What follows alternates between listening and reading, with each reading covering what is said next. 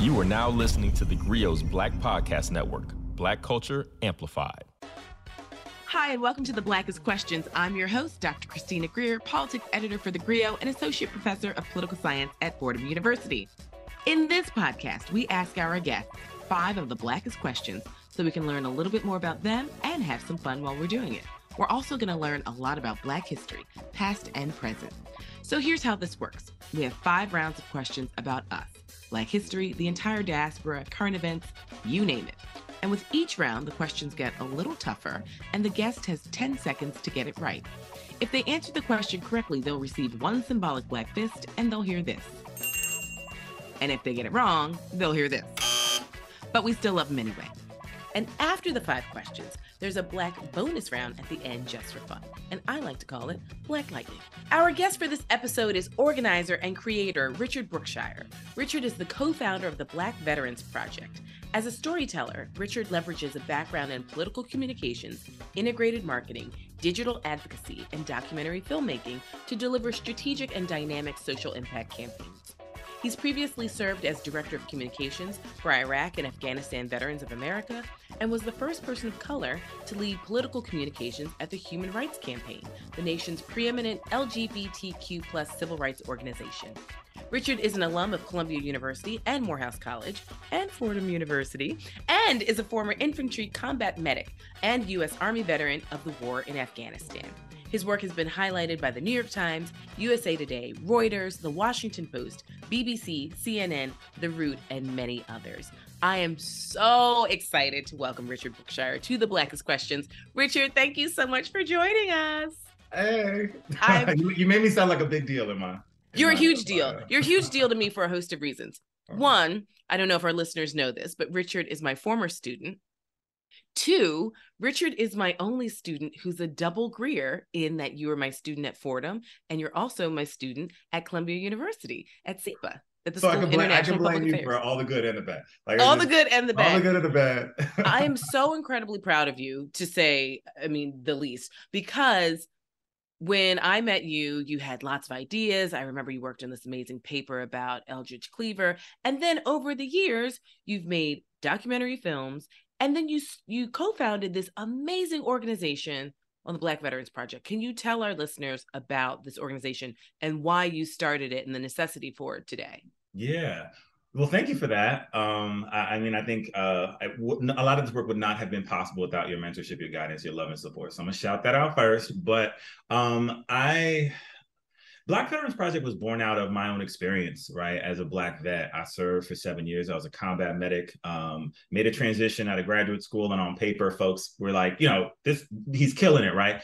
But internally, I was not. I don't think I had checked in with myself for like a good decade by the time I graduated from SIPA. And it was at the outset of Trump becoming president, um, a, a shifting kind of racial landscape in this country with the rise of Black Lives Matter, and a real like interrogation for me about like where do I fit in all of this, right? And how can I do work that that is of substance and is of value? Um, and so, long story short, I struggled with my mental health and trying to figure that out, and ended up almost homeless if it wasn't for my mother moving to New York um, Um, and, and getting a tiny apartment in Brooklyn to help rebe- rebe- rebe- rehabilitate me after a suicide attempt.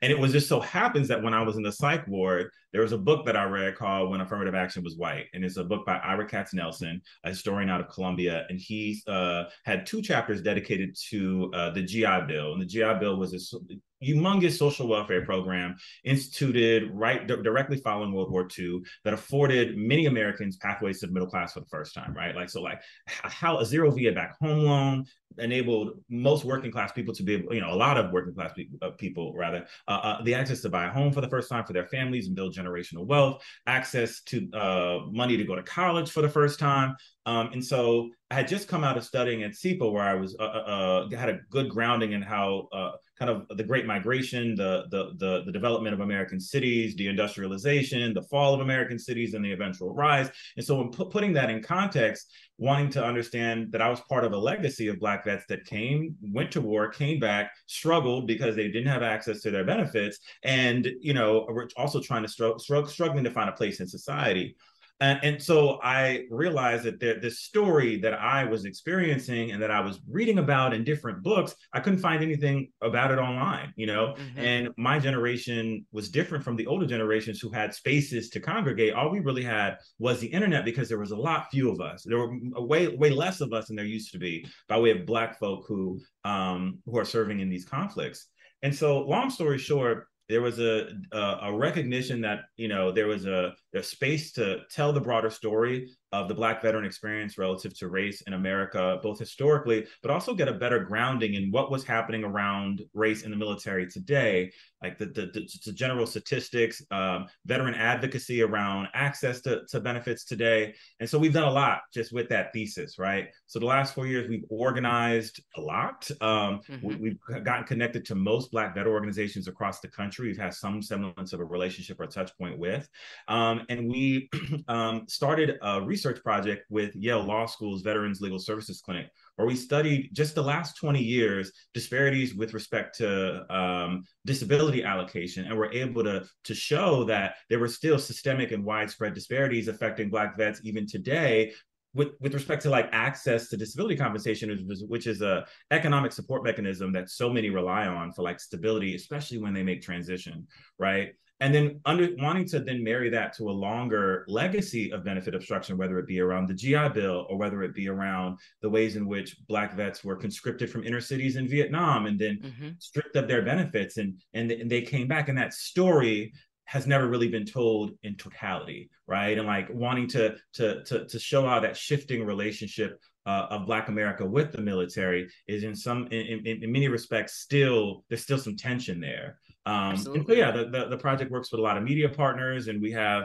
some really cool uh, academic partnerships to help foster and amplify research in this area, and that's that's what we've been doing and organizing a little bit on the hill around one specific piece of legislation that I can talk about later. Well, fun fact: I was Ira Katznelson's research assistant for when affirmative action was white. Oh, when I was I in graduate school. Okay, yeah, um, it's all full circle. But you know, I'll never forget. We were having a conversation years ago, and you said that you know you met a young uh, a young serviceman just you know out at a restaurant and you were chatting and he wasn't even aware of some of the benefits that he was eligible yeah. for for education and you were essentially i think this is before you fully formed the project when you were saying well wait a minute you know you're in the the armed services but you don't even know that you're entitled to all yeah. these real benefits that other folks were being recruited, being promised these benefits. And that's part of the reason why they were signing up. This guy signed up not even knowing that, you know, he could get a college tuition remission and mm-hmm. and and move forward with his educational pursuits once he leaves the service or even while he was in the service. Yeah. I think that's what we've been able to bear out through our our, our research too, is that like you know how racism and discrimination can show up or the disparities can manifest are manifold right? It's not just only nefarious discriminatory intent. It is also what is left unsaid what is left unshared what is left unmentored in a, a young person making a transition who might not know and uh, uh be able to access or be intimidated by trying to navigate the bureaucracies of the va and there are real economic and social consequences when you don't right? Mm-hmm. um, especially for those that struggle in transition. And th- suffice that to say like there is a, a more recent recent study that's actually forthcoming. It should be published in the next couple of weeks, but it basically has shown that uh, over the last five years, just the last five years in the military, Black folk are still highly disproportionate in the number of dishonorable discharges that are actually happening. Mm. So what that means, if you get you don't get an honorable discharge, you don't get access to this large social welfare system, and that's really what we're talking about. Because I think that a lot of folks uh, can kind of be like, "Oh, I'm not a vet, or I'm not related to a vet, so this conversation doesn't inform me." And in some ways, it doesn't, maybe, but in some ways, it does. Because one of the things that all Americans are fighting for are access to to some some level of social safety net around education, around housing, around healthcare, right? Well, you're supposed to be able to get afforded that if you if you serve, but there is a history in this country of stripping the black folks that serve of access to this social welfare apparatus that is then used to like solidify and or hopefully a, allow you a pathway to the American middle class, right? Right. And so I'm I'm interested in, in studying uh, more of that and parsing that out, but to your point, I come across it every day, you know, and I've experienced it myself, you know. So, uh, I'm so proud of you. I'm so thankful for your service, and I'm super thankful that you're joining us today on the Blackest Questions. Are you yeah, ready to get started? Uh, listen, you know, and and as my listeners know, um, I I was on my my Grio sibling Panama Jackson's podcast, Dear Culture, and he turned the tables, and I played the Blackest Questions, and I was 0 for 2. So this is an opportunity for us to just celebrate Black people. Black history is American history, and we go from there, right? And so we'll learn a little bit together. So, are you ready for the first question? Yes. Okay.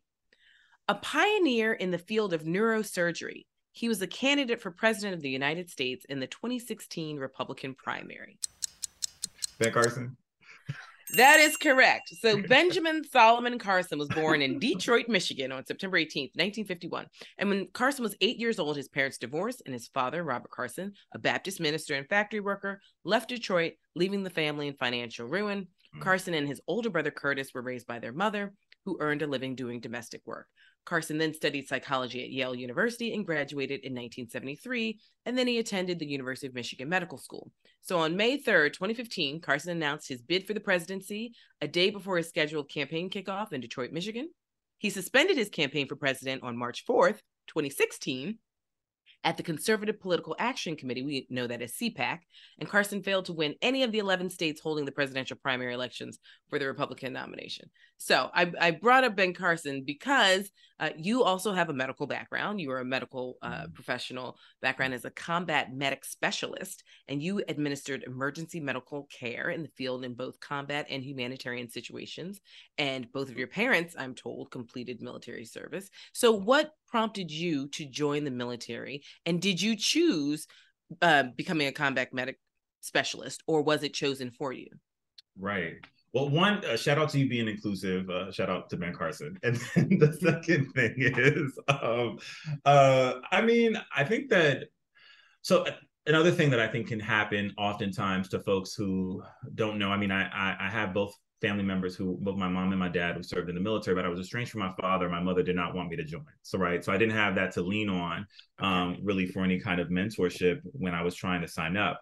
But long story short, um, I wasn't able to get the job that I wanted, and not because I was denied anything, but, but because I was discouraged, right? Like I wanted to go into the military to do psych ops. Like I really, you know, I just was fascinated by by by one, the ability of psych ops to impact a political condition and like political thought. Um, but also just you know it was something that sounded fun and um, that, that i could build a career on potentially. Long story short they basically were like well you had got a little bit of student loans. I'd t- taken out a small loan when i was at morehouse because i had a full academic scholarship so i didn't have that much loans. But i had um, some some loans from when i attended morehouse um, that i'd and, and, they were like well you're not going to be able to get security clearance because you have loans that are unpaid like uh, student loans that you're unpaid. So i was like okay um, so what jobs are available and most of them, um, the two that I kind of almost settled on were either being like uh, like a, a paper pusher, helping JAG officers, essentially like a, an attorney or a paralegal, basically in the military, or being a combat medic. And I knew the for me the guiding light was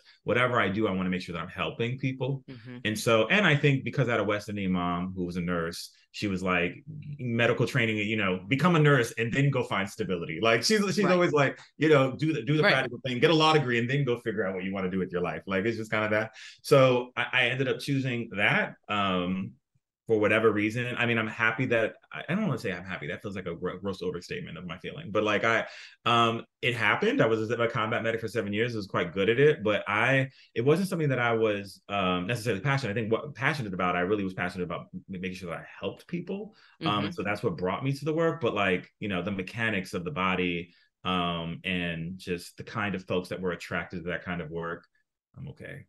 okay, and you didn't, um, you didn't use that as a launch pad to want to go to medical school uh no. okay i knew pretty right away that like i i don't want to be in medicine but here here i'm i'm kind of not necessarily stuck, but like I couldn't switch my job. I'd started, right? So unfortunately, that's just how the military works. And but there were all the other, you know, we're at a time of war, so like the other jobs I just wasn't interested in. And so it was unfortunate that I didn't get the the psych ops uh, position. But I'll say this is what where, where I where I think a lot of discrimination can happen sometimes unknowingly or sometimes deliberately.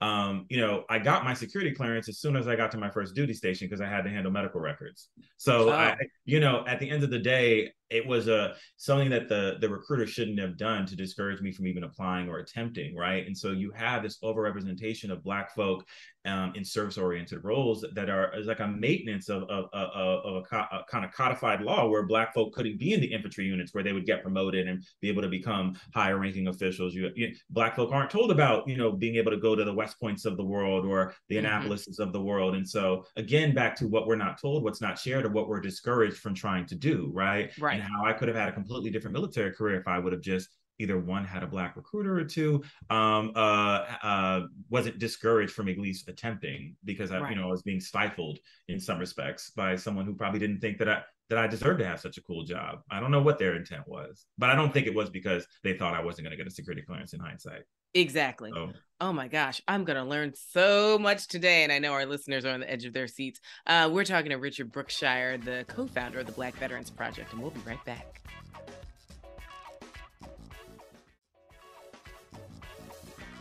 And we're back, and you're listening to the Blackest Questions. I'm here with Richard Brookshire. Richard, thank you so much for joining us. Are you ready for question number two? Yes. okay, question number two. The world's most widely spoken Creole language belongs to what country? Haiti. All right. Ding, ding, ding. Haitian, I was about to say, if you don't get this one, I will come through the screen. Louisiana. Right. so Haitian Creole commonly referred to simply as Creole uh, in the Creole language, is a French based Creole language spoken by 10 to 12 million people worldwide and is one of the two official languages of Haiti, the other being French, where it is the native language of a majority of the population. And the language emerged from contact between French settlers and enslaved Africans during the Atlantic slave trade in the French colony of Saint Domingue, now Haiti, the 17th and 18th centuries. And although its vocabulary largely derives from 18th century French, its grammar is that of West African Volta Congo language branch, particularly the Fongbe language and Igbo language. It also has influences from Spanish, English, Portuguese, Taino, and other West African languages, and Haitian Creole is spoken in regions that have received migration from Haiti, including other Caribbean islands, French Guiana, France, Canada, particularly Quebec, and the United States. So, uh, our listeners don't know this, but um, I have been to both of Richard's graduations from Fordham University and from Columbia University. And I am that person that comes and all I want to do is eat all of the Haitian rice. I was trying to have conversations with family and friends, but all I did was walk around with my multiple plates of rice. I don't even need anything else besides my rice and beans. Um, but do you have an elementary understanding of, of uh, French and Creole? Mm-hmm. And, you know, do you speak it often in your family? I don't actually. I mean, I well, I do have an elementary understanding of Creole. Uh, so I lived in Haiti for a brief period when I was in elementary school. Um, if, if, it wasn't for the overthrow of um, Aristide, who was the first democratically elected president of Haiti, I would have gone to school there and received all my primary education there. But my mom ended up pulling me out and um, you know, sending me back to Florida um, when you know essentially all the, the the signs were there that he was about to be overthrown. So mm-hmm. i um you know i i spoke it then and I, it's funny but with french i had french tutors since i was small went all the way to ap french in high school. I think i got my college credit. Still can't speak a lick i just i just i can't, I can't couldn't tell you. I can read a little bit you know? I just um i just i i never used it right? Um and and in part because i think there was one I, I was I've always been a little bit of a rebel. And when i was no. um, when I was living in when I was living in Haiti, um, you know, you, you, speak French at school, like it's what's codified, and you know, Creole becoming an official language of Haiti is only more recent, right? It's mm-hmm. always been kind of looked down upon. Class is a real thing in any country, but in Haiti, it's very stark. Um, and you know, the upper class, the uh, mulatto class, or whatever you know, however they want to qualify them themselves, um, uh, of which my family was a part. Like you look down on folks that spoke Creole, right? We spoke mm-hmm. Creole maybe amongst each other when we were out in public, you're speaking French or whatever. So I always rebelled and just wanted to speak Creole. Like it was one, it was just easier and it felt like there were less rules, you know, you could just right. learn and, and and communicate. Where in French, it was like 30 different ways to say the same thing, uh, depending on, you know, what the object was. it was just confusing. There's too many rules, and so I rebelled against it. You, um, but all yeah. I know is all I know is sac passe. That's good. My boule, you know, whatever. That's... Right. so. I know that there's there's quite a bit of political unrest taking place in Haiti right mm-hmm. now. Mm-hmm. Um, and there's a lot of conversation about US military intervention. Now, as someone who identifies as Haitian and someone who is also a US veteran, how are you kind of negotiating those two spaces? Mm. It's so funny you say that because my mom was actually visiting over the weekend, and I um, it can be kind of touching base on what kind of what's happening in Haiti, but for the most part, so many folks that I know and love, most of my family has left, right? And so there's mm. this kind of like ongoing tension about what's the future of the country and what you know what and every time i've been wanting to go back for almost a decade now it's like every single time i you know even think about trying to go back i'm just highly discouraged from doing so which is which is deeply unfortunate for me and i think that um, and, and, for you know the my, my, future nephews and you know my nieces and, and all of those that might not be able to interface with Haiti in the same way that I did as a child because I have such fond memories of the country. Um, but yeah, the political situation in Haiti is very complicated and and very real. And ultimately, American intervention has always proven to not be the right answer. You know, you know, ultimately, and I think that just as America went through its own civil wars and had self self determined, I think that we need to allow a country like Haiti to self determine. I think there has been too many times where American intervention, um, because of their own socio political interests, has borne out a lot of blowback, right, and a lot of negative consequences um, for the folks that have to stay in that island and deal with the political precariousness or the corruption or the uh, or the um, the lack of real movement toward change because America, American interests or Western interests think that Haiti should be operating in a particular way, right? And they're going to leverage all of, of what the, the, their their their powers to ensure that it does, you know, fit into this global schema that we have in a very particular way. And I don't think we can also like ignore that America has always played a role to undermine kind of self-determination in Haiti from the outset of the revolutions around the early 1800s and to its independence in 1804, uh, all the way to the American intervention in um, uh, uh, in the 1920s. You know, one of the one of the longest wars or occupations in American history was in Haiti, and how that destabilized uh, uh, the country for generations, on top of what France has done, right? right. And you know, even thinking about what happened with the fall of Duvalier. I mean, you had Duvalier was a Haitian dictator, was a long-serving dictator. Him and his son uh, ruled over the country for uh, over 30 years. Um, that's really when my, my family's relationship uh, changed with the country. My, my grandmother fled to the United States in 1969, would go back and, and obviously uh, uh, after the, the Duvalier regime had fallen. Um, but uh, long story short, my mom, my mom grew up under the Duvalier regime. She went to boarding school in Haiti. Um, and she says it's when the country was probably the most stable, you know, uh, unfortunately. And then you had Aristide, when Aristide, you know, was a democratically elected president. And then, you know, you have entrenched political interests in the West that that look at him as a problem figure because he's asking for reparations when right. you know um, Haiti expended so much of its of its GDP for the first 100 years of its existence on paying back this reparations to France um, and then you have tariffs that are being used, all these different types of um, economic uh, sanctions being used to cripple the Haitian economy. So it's just that every I say all that to say that it's complicated, and, and obviously I've not stated uh, you know all of the facts, but um, these facts are, should be heavily considered when we think about American intervention. Um, and and also just the, the the way in which the Haitian people, especially uh, the folks that that I know, kind of view American hegemony and view mm-hmm. American intervention as something that they did that they don't want. Right. Um, so so yeah. I would love to hear you in conversation with folks from Puerto Rico as well, because there's so mm. many similarities. Uh, there's some stark differences, obviously, but there are a lot of similarities about American intervention, economics being at the root of all this, and obviously the military too. We're going to take a quick break, and coming back, we will uh, continue our conversation with Richard Brookshire on the Blackest Questions.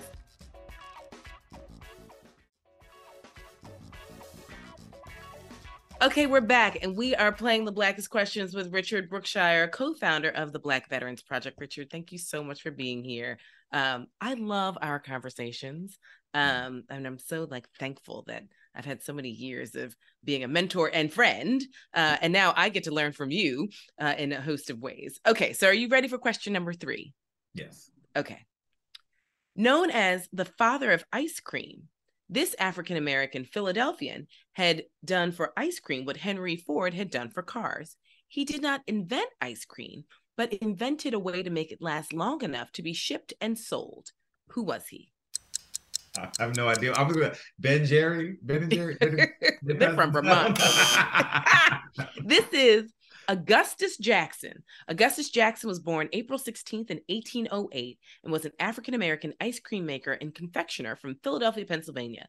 Augustus was a free black man who moved to Philadelphia when he was freed and started making his ice cream on Goodwater Street. Jackson served as a chef in the White House during the 1820s, uh, and he died January 11th in 1852. So, with African American studies degrees uh, from Morehouse, uh, you studied obviously race and politics with me uh, at various institutions. Uh, do you dabble in ever trying to learn a little bit more about Black inventors mm. and and sort of when you're reading books? I, I, think this is my question. When you're trying to learn a, a bit more, not just about Black history but Black diasporic history, what are you drawn to? Mm, mm, That's a good question. I would say I probably don't look at Black inventors as much, but I think one thing that I'm super drawn to is the relationship between and history between Black America and the American military, because I think it says so much about history. It says so much about economic structures. It says so much about power. It says so much about race. it says so much about the distribution of resources, the social social welfare systems. It says so much about gen, you know generational wealth. It says so much about it's such a commentary on the evolution of slavery and indentured servitude. It's I mean it, I mean like there's just so much there. Mm-hmm. So I, I kind of spend so much of my time reading about like the history between the in the relationship between the American military and um and black america like really and then I, I, sometimes dabble in like a little bit of uh, uh, uh, uh, history with respect to the military and um, interventions across the world um, in global conflicts and then kind of i'm also i guess even more interested in some respects in like empire and like mm-hmm. how it propagates yeah. itself and the different kind of uh, uh, uh, spheres of empire and influence um, and its implications i think for black folk as well uh, so I mean, for me, as someone who loves to travel internationally, I always think about black servicemen who have traveled the world mm. essentially mm. as ambassadors for America. Mm. And they were oftentimes treated, and sometimes in certain cases, still treated better abroad than they are in their own nation, wearing a mm. uniform, defending the American Empire. You know. I always think about uh, there's a great short black and white film by Melvin Van Peebles called Three Day mm. Pass uh, mm-hmm. that he did in the 60s mm-hmm. about a black serviceman who's in France and has a three day vacation pass and he, you know, he mm. goes off and, and falls in love. But this idea that black men and women, you know, traveled abroad to represent a nation that really struggled with any sort of respect for them uh, mm. and equitable treatment. I'm, I'm still mm-hmm. trying to mm-hmm. negotiate and process that. And as I read, you know, some of the work that the Black Veterans Project is doing, I'm still trying to have a, a conversation about that because I, have had, you know, family members, no direct family members, some uncles, great uncles who were in the Air Force. Um, which I thought was the the blackest of the armed forces uh, mm-hmm. I didn't realize that that's one of the least integrated, but everyone in mm-hmm. my family was in the Air Force. Uh, my aunt and uncle were in the Air Force. So I just thought that that's where all the Black people went. And that mm-hmm. is not true. Mm. Yeah, well, not true in a lot of ways. I mean, both historically and like present day. I mean, also as the military, the, in the, the Air Force has probably some of the starkest numbers around racial disparities with respect to discipline, with respect to discharges um, mm. um, for African Americans. Even though you know they they they they quantify a small number. I think the Navy is, I want to say the Navy is the first, or the Army Navy is de- are definitely top two. Um, and they're bigger forces, so I mean, I think that that's that, that's to you know to to to be expected. But also like black, you know, the Air Force is is you know, there's a book actually. I, let me pull it up. Hold on. I'm gonna just give it a shout out because I'm partnering with them. Matthew Delmont's Half American. No, there's this book called Half American by Matthew Delmont. Actually, just came out today, and um, there's a chapter. It talks about um, during World War II, how uh, how the Tuskegee Institute became this kind of bastion of possibility for Black Americans to potentially get into aviation, but there was so there were so many barriers, and you know, it wasn't until the Tuskegee Airmen, and, and it was just like kind of laying out a lot of that history, and that that's still born today. You you just do not see as many Black fighter pilots. You don't see as many Black folk in like elite specialty roles in the military broadly, right? Um, and there are many many many reasons for that. We're going to move on and take a quick commercial break. And then when we come back, we'll continue playing the Blackest Questions with Richard Brookshire.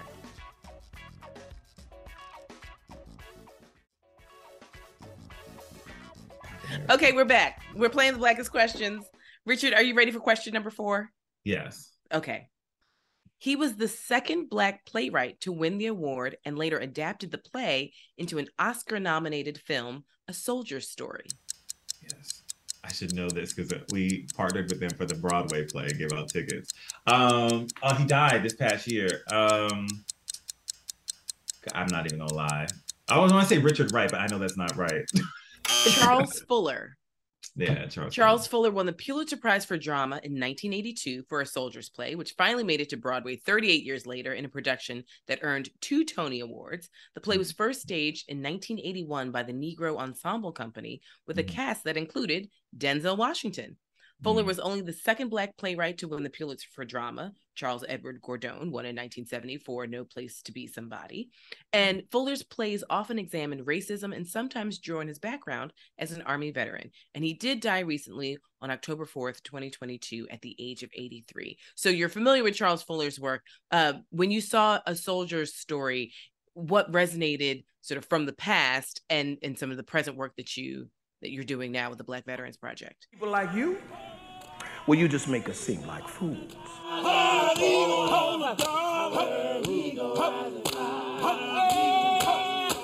These whites down here, they won't see their duty or justice, they'll just see you. And once they do, law, due process, it all goes. What is the point of continuing an investigation that can't possibly get at the truth?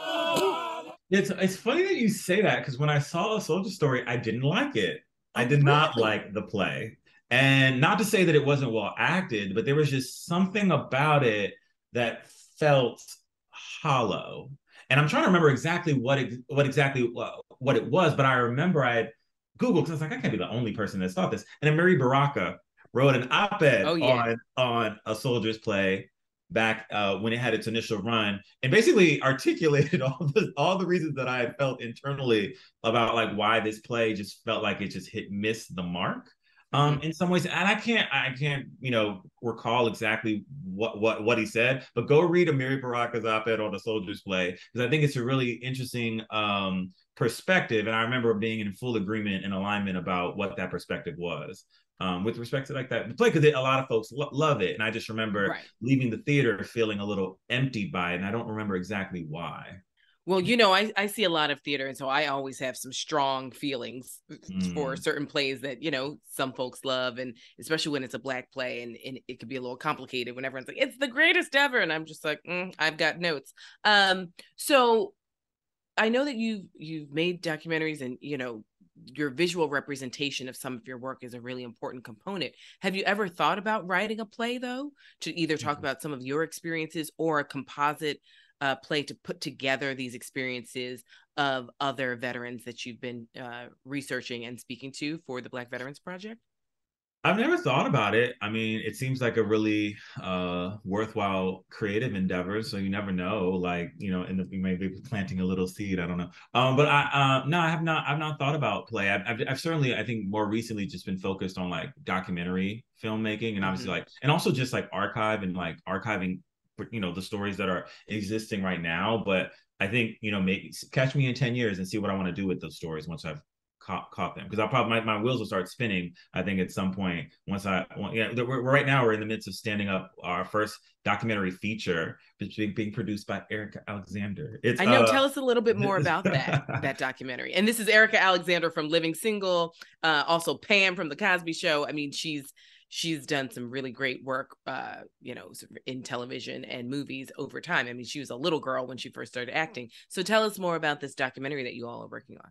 So keeping it super high level and not giving away too much, um, it, it, it's essentially about a untold American uh, hero, a woman, one of the only women inducted into the Intelligence Hall of Fame. Uh, only black women, one of only three black women inducted into the Military Hall of Fame. So that's a hint, hint. Um, and uh, yeah, we seek to tell her story and about and her impact specifically around uh, the Vietnam War. Uh, So Mm. it's really about like kind of retelling uh, the, the the story of Vietnam and the ways in which America remembers it through this woman's experience, um, in in how she could have impacted the war, um, if not for particular things happening. So yeah, Now, there's so many heroes known and unknown. How do you all go about choosing who you want to to highlight and honor? Oh, well, I mean, I think that as of right now, it's been so much of our work has been in focused on policy advocacy and research. And so we're actually just now starting to stand up how we do storytelling, right? So it's like, um, and then how we can use that storytelling to then hopefully influence um, other uh, policy uh, inevitably. Uh, I think this particular story uh, was brought to me, so I, am just I have a privilege to be helping to produce it. Um, I'm not directing it. It's being directed by someone by the name of Christina Brown Fisher and um, Lisa Janae, two really, really good friends. Um, and uh, she was a journalist and she's been working on this story for the better part of two years. So um, I think, you know, it, there's so many amazing stories. So mm-hmm. it's, at this particular point, it's kind of where we can develop synergy with other creatives that want to tell it, especially depending on scale. Right? right? Like this is our first documentary feature, so that's that's a big endeavor, right? Um, and so um, so yeah, it's, it depends on the scale of the story and how you know, in, in, in kind of where we can get community support um, where we can collaborate. Um, and obviously, there are smaller scale stories that I, I, have been engaged in helping to proliferate and tell, and working with media partners or helping place folks in media and stuff like that. Which is it's smaller, it's easier, right? Right. But standing up a film project is a lot. So, well, promise you'll come back when the documentary is ready to rock and roll, and so we can okay.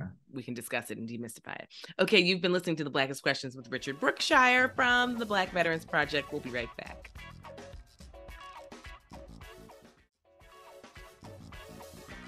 Okay, we're back and talking to Richard Brookshire. Richard, are you ready for question number five?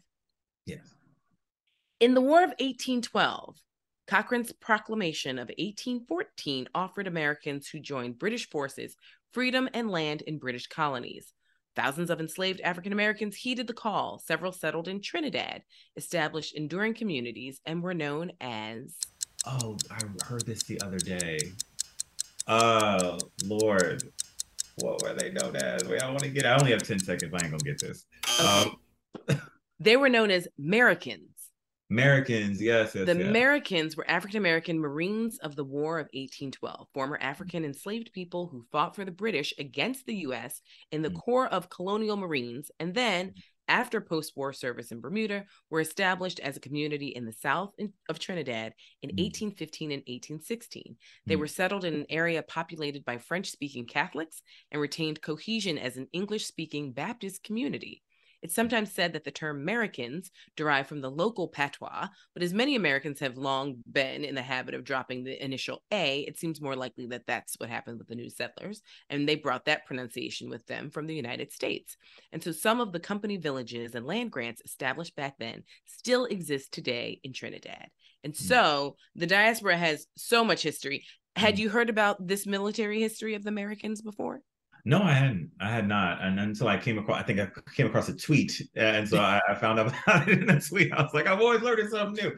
But I will say, just shout out to my mom. She did her, uh, she just completed her, her master's degree in African American religious studies at Xavier. And she wrote a paper about um, basically the, the kind of build out of the, uh, of the Catholic Church in Savannah. But it was basically brought to Savannah by Haitians who had served um, in the American Revolutionary War. So huh. so yeah, and they basically helped to propagate Catholicism in the region. So oh, um, oh, that's fascinating. So, so, yeah, I mean, and, and I didn't know I had known that Haitians had served in the American Revolution. So we've been here since the beginning, helping y'all too.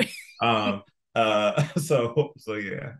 Well, I mean, you know, have you done much international travel in the Caribbean? You know, I know that you you've spent time in Haiti, but you know, have you traveled around the Caribbean either for work or for pleasure, uh, yeah. or for military service?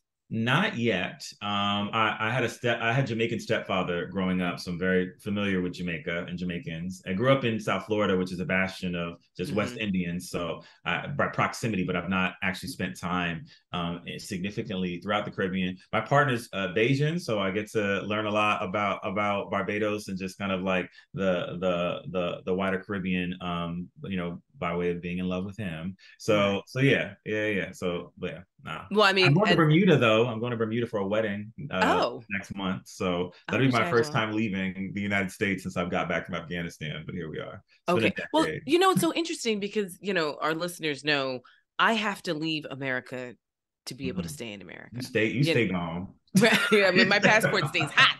Um, but you know, just like Mark Twain, Mark Twain had to leave America pretty frequently so he could understand and write about America Mm, uh, mhm. more succinctly. And I, I have that same spirit. I have to Mhm. be away from this country Yeah. several times a year, even uh, to better understand my Mhm. placement in American society as a black person, as a woman, as an Mhm. American. I got to get off this mountain yeah, get off uh, rock. and sort of yeah. literally, you know, sometimes being an island looking at it. Yeah, no, it's so interesting that you say that because I was talking to my partner about about about that too. It's like I, you know, yeah. Anyways, but yeah, just thinking about sometimes I get almost like writer's block or or like your mind gets so overwhelmed by not only just having to exist in America, but having to study and look at it and then en- engage and interface and and live in it.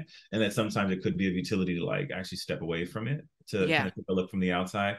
Not something I've applied, but mean perhaps it's some mentorship happening right now on this podcast that has encouraged me to Hey, a- always, you know, as, as my students know, it's like once once I'm a mentor, I'm a mentor forever. You're stuck Right. with me.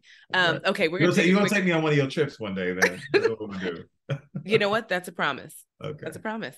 Uh, maybe it'll be your post documentary celebration trip. We'll go to Okay. Someplace and and just you know uh, drink cocktails and celebrate. Okay, we're gonna take a quick commercial break, and when we come back, we're gonna play the Black Lightning round.